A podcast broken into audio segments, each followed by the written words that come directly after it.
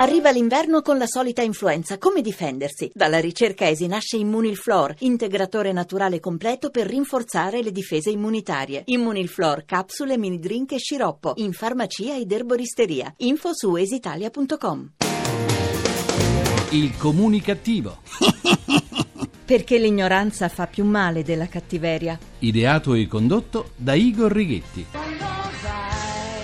Sì? Quando vai contro mano? Sì, penso a te. Eh sì, una canzone di Barbarelle dedicata a Renata Polverini. Buona comunicazione Italia! Paese in cui, a differenza delle altre nazioni europee, esprimere un'opinione può essere considerato un reato e si può finire in galera. Dal vostro comunicativo di fiducia, Igor Righetti. Bentornati alla nostra terapia di gruppo Emissioni Zero, numero 1960 con il 60 decimo anno di programmazione. Milioni di italiani hanno ormai compreso che chi non paga le tasse danneggia tutti coloro che le pagano. Nei primi nove mesi dell'anno sono arrivate al 100 117 della Guardia di Finanza 50.000 chiamate, il 92% in più rispetto allo stesso periodo del 2011. L'incremento delle segnalazioni sulle violazioni fiscali, dalla mancata emissione dello scontrino ai lavoratori in nero fino alle frodi, è invece del 228% con 24.000 chiamate. Finalmente, finalmente si telefona di più al 117 per denunciare evasori fiscali che ai numeri a pagamento di pseudo cartomanti per chiedere consigli e previsioni su amore, salute e lavoro. La luna. Ecco, c'era pure la luna nera, ora siamo a posto. In questi giorni non si sente parlare di altro. Rottamazione sì, rottamazione no, rottamazione sì, rottamazione no. Ecco, ci sono anche politici che vorrebbero rottamare il termine rottamazione per recuperare la fiducia degli elettori messa a dura prova da scandali e ruberie varie. I politici di tutti gli schieramenti sono d'accordo soltanto su una cosa, sul rinnovamento, termine trasgressivo in una società come quella italiana dove da sempre vige la gerontocrazia. In Italia parlare di rinnovamento è un po' come parlare di meritocrazia, sono termini tabù. Adesso si sono resi conto che è ora di cambiare e di rinnovare. Vabbè, meglio tardi che mai. Auguriamoci sia la volta buona. Nessuno mi rottamare nemmeno tu. Col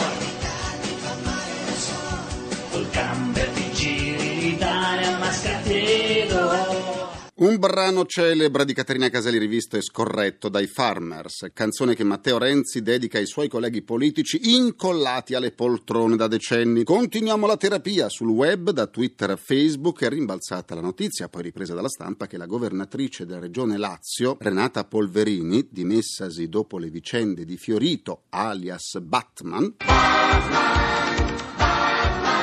Per Batman, fiorito di cognome ma appassito nella valutazione di tanti commentatori politici, sia stata vista in un'auto che sfrecciava per le vie del centro di Roma imboccando contromano tutti ma tutti ai sensi unici. Una donna in moto, incuriosita, ha seguito l'auto fino al suo arrivo. Dall'auto è scesa Renata Polverini, governatrice dimissionaria del Lazio. L'auto si è fermata davanti a un ospedale per un'emergenza, ma che? Si è fermata davanti alla casa di Renata Polverini che stava andando a fuoco? Nemmeno. L'auto ha terminato la sua corsa davanti a un negozio di scarpe di gran marca. Del resto ciascuno di noi ha le sue priorità. E Renata Polverini ama le cose belle e non ha tempo da perdere. L'emergenza di Renata Polverini era quella di essere rimasta senza scarpe. O forse aveva il terrore che qualcuno arrivasse prima di lei e le portasse via il suo numero. Quando c'hai l'emergenza scarpe,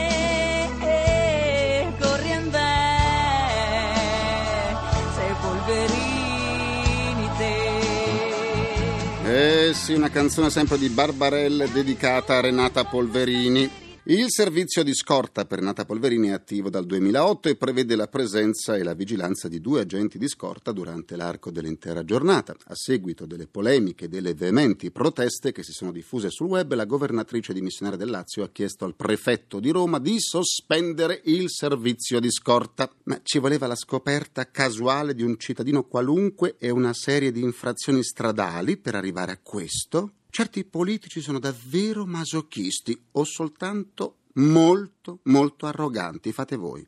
Dove vai? Dove vai? Come dove va? A comprare le scarpe, no? Eh.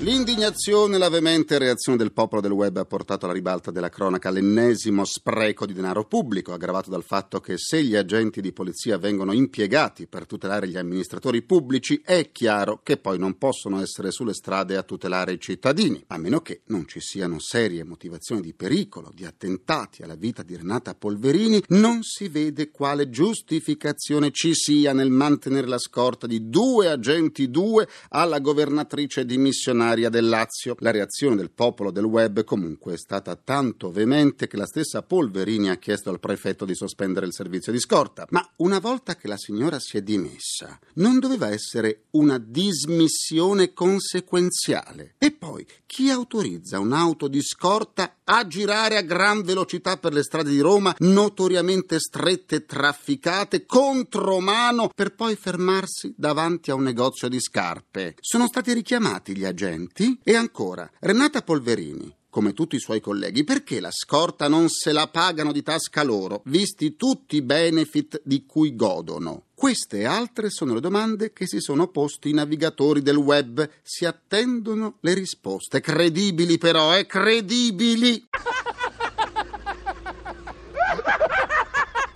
Eh, lo so, dire credibile in questo caso provoca ilarità. Cambiamo argomento che è meglio. La vita è davvero strana e complicata, ci porta sempre nuovi quesiti a molti dei quali non riusciamo a rispondere. Il video mandato in onda sul web prima e poi ripreso da tutte le emittenti televisive e di cui si sono occupati tanti quotidiani ci dà una rappresentazione il cui contenuto, da drammatico com'era per gli argomenti in trattazione, è poi divenuto surreale, quasi comico, un po' alla Totò e Peppino De Filippo, insomma. Appariva irreale reale quello che stava accadendo in una sala della prefettura di Napoli dove si svolgeva un incontro di grande importanza, i roghi tossici dei rifiuti nel napoletano. Al tavolo della presidenza sedevano con il contegno delle grandi occasioni ben due prefetti, quello di Caserta e quello di Napoli. Tra gli invitati a parlare c'è il parroco di Caivano, comune situato tra Napoli e Caserta, e Don Maurizio Patriciello, che svolge le sue funzioni nella diocesi che fu di Don Peppino Diana, il parroco eroico che nel 1994 fu ucciso dalla Camorra. Don Maurizio sta seguendo il suo esempio, mostrando così un forte senso civico, un amore enorme per la sua terra e soprattutto un coraggio da eroe o da santo, fate voi. Ha fatto sua la battaglia di Don Diana e come esponente del comitato antiroghi tossici è lì per illustrare come i rifiuti tossici avvelenino l'ambiente. Ha cominciato a parlare quando viene interrotto in modo brusco e deciso dal prefetto di Napoli, Andrea De Martino, che gli rimprovera il modo con cui si rivolge al prefetto di Caserta, Carmela Pagano, e gli intima di non chiamarla più signora, ma signor prefetto. Il tono è secco, perentorio, un comando e un rimprovero insieme. E signore si nasce e io lo nacqui modestamente. Il grande Totò. Don Patriciello è annichilito, sorpreso, forse tutto si aspettava meno di essere umiliato e ripreso in quel modo proprio mentre esponeva il dramma della gente costretta a respirare aria avvelenata. Non si aspettava di sicuro, lui che nella terra dei casalesi si espone in ogni momento per difendere la legalità, di venire zittito per una questione formale, sciocca anche nella sostanza. Roberto Saviano ha ricordato che a Napoli come a Palermo, quelli come Don Maurizio Patriciello sono lo Stato. Di sicuro il prefetto di Napoli non si aspettava di essere ripreso mentre umiliava il prete anticamorra e mentre dimenticava anche l'uso di un congiuntivo.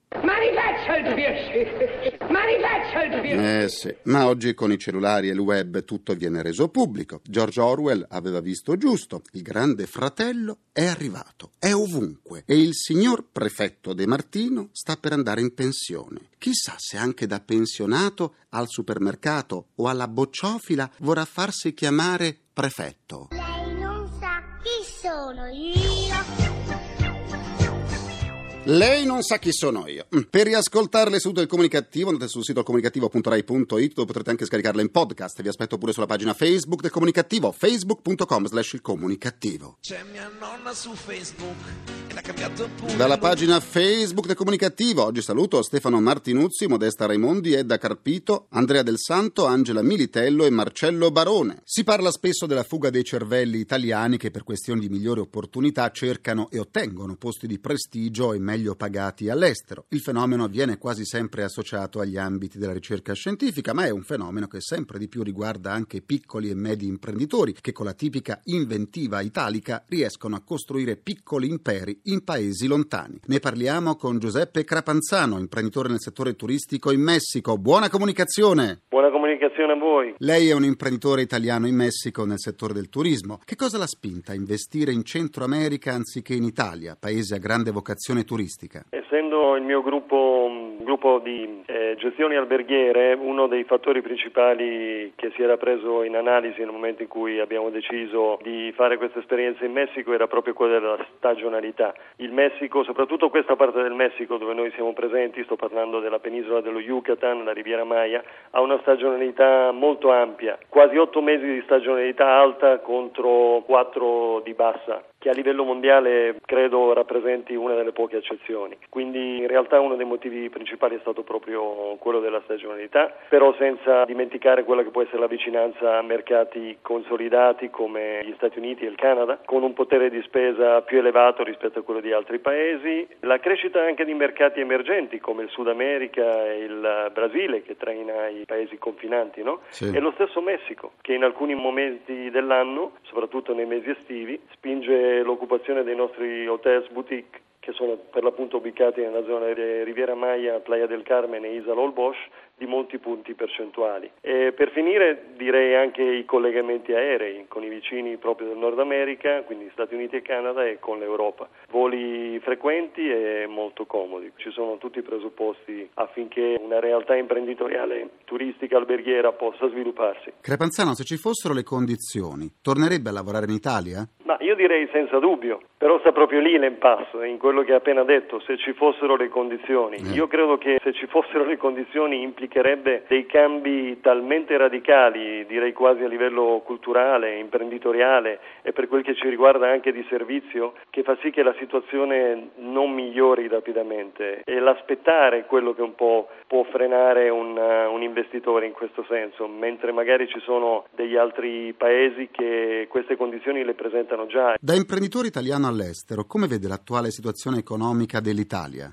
Questa è una nota dolente purtroppo. Immagino. Anche perché l'immagine economica italiana che è proiettata di riflesso in questo continente, sto Eh. parlando di Nord e Sud America Sì. in, in generale, non è delle migliori e questo bene o male è risaputo. I mass media da questo punto di vista non aiutano e sfiderei qualunque investitore straniero o italiano all'estero in questo momento a lasciarsi incoraggiare da un potenziale investimento in base a ciò che si sente dire sull'economia italiana e europea in generale. Per cui duole perché non è una, una situazione diciamo gradevole soprattutto da italiano Eh. eh, ammetterlo però è quello che rappresenta la realtà oggi Il Messico, un po' come l'Italia, offre sia turismo culturale e archeologico sia turismo balneare d'eccellenza. In che modo lo Stato messicano comunica queste bellezze al mondo?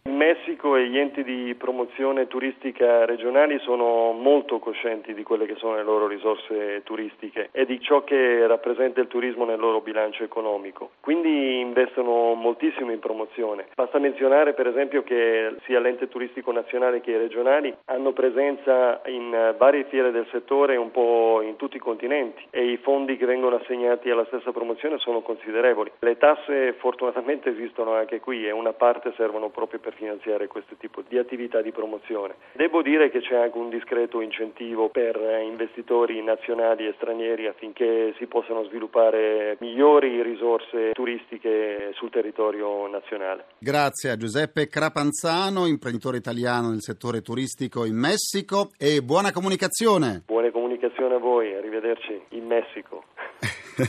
Nessuno ti può rottamare. No, no, nessuno, nessuno.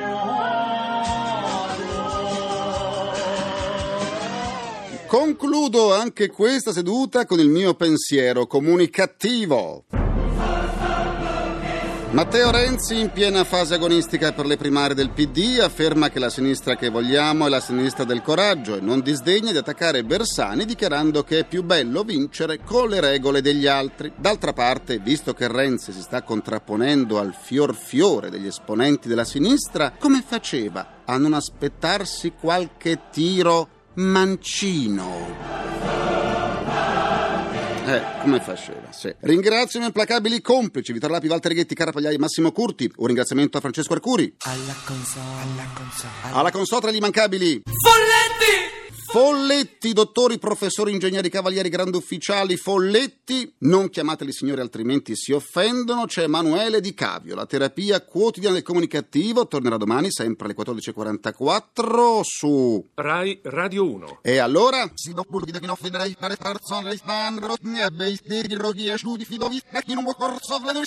Oh, scusate, l'ho detto al contrario. Buona comunicazione e buon proseguimento dal vostro portatore strano di comunicativeria. Igor Righetti, grazie, a domani. Il comunicativo. Perché l'ignoranza fa più male della cattiveria. Ideato e condotto da Igor Righetti.